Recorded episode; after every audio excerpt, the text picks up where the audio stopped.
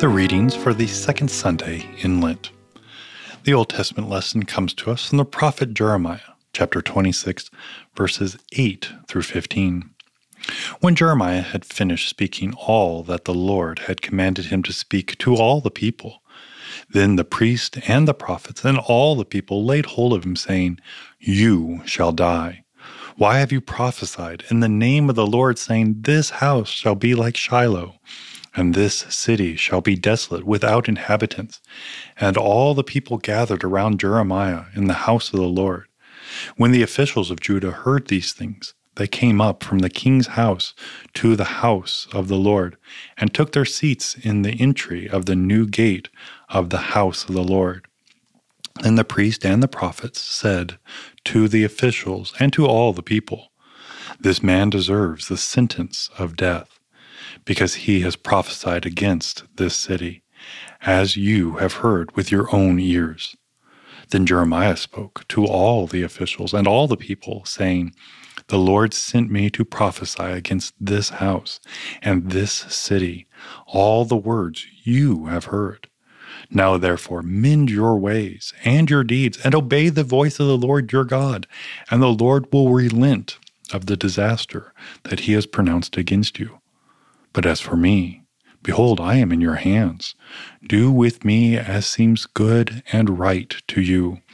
Only know for certain that if you put me to death, you will bring innocent blood upon yourselves and upon this city and its inhabitants.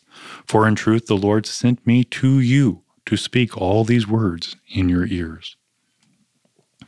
The epistle is from Philippians, chapter 3, verse 17 to chapter 4, verse 1.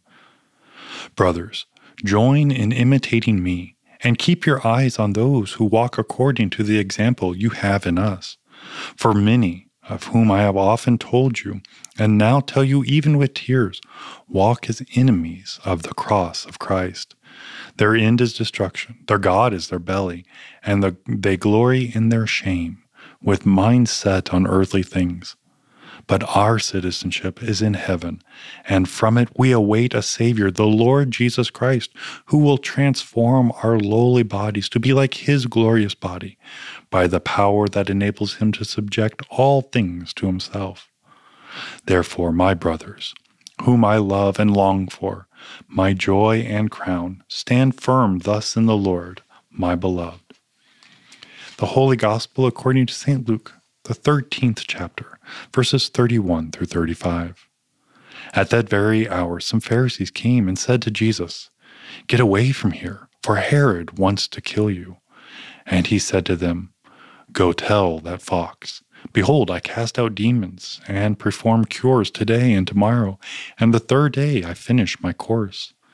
Nevertheless, I must go on my way today and tomorrow and the day following, for it cannot be that a prophet should perish away from Jerusalem.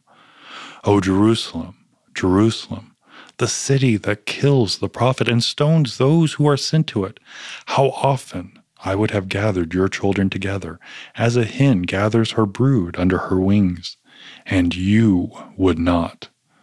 Behold, your house is forsaken, and I tell you, you will not see me until you say, Blessed is he who comes in the name of the Lord.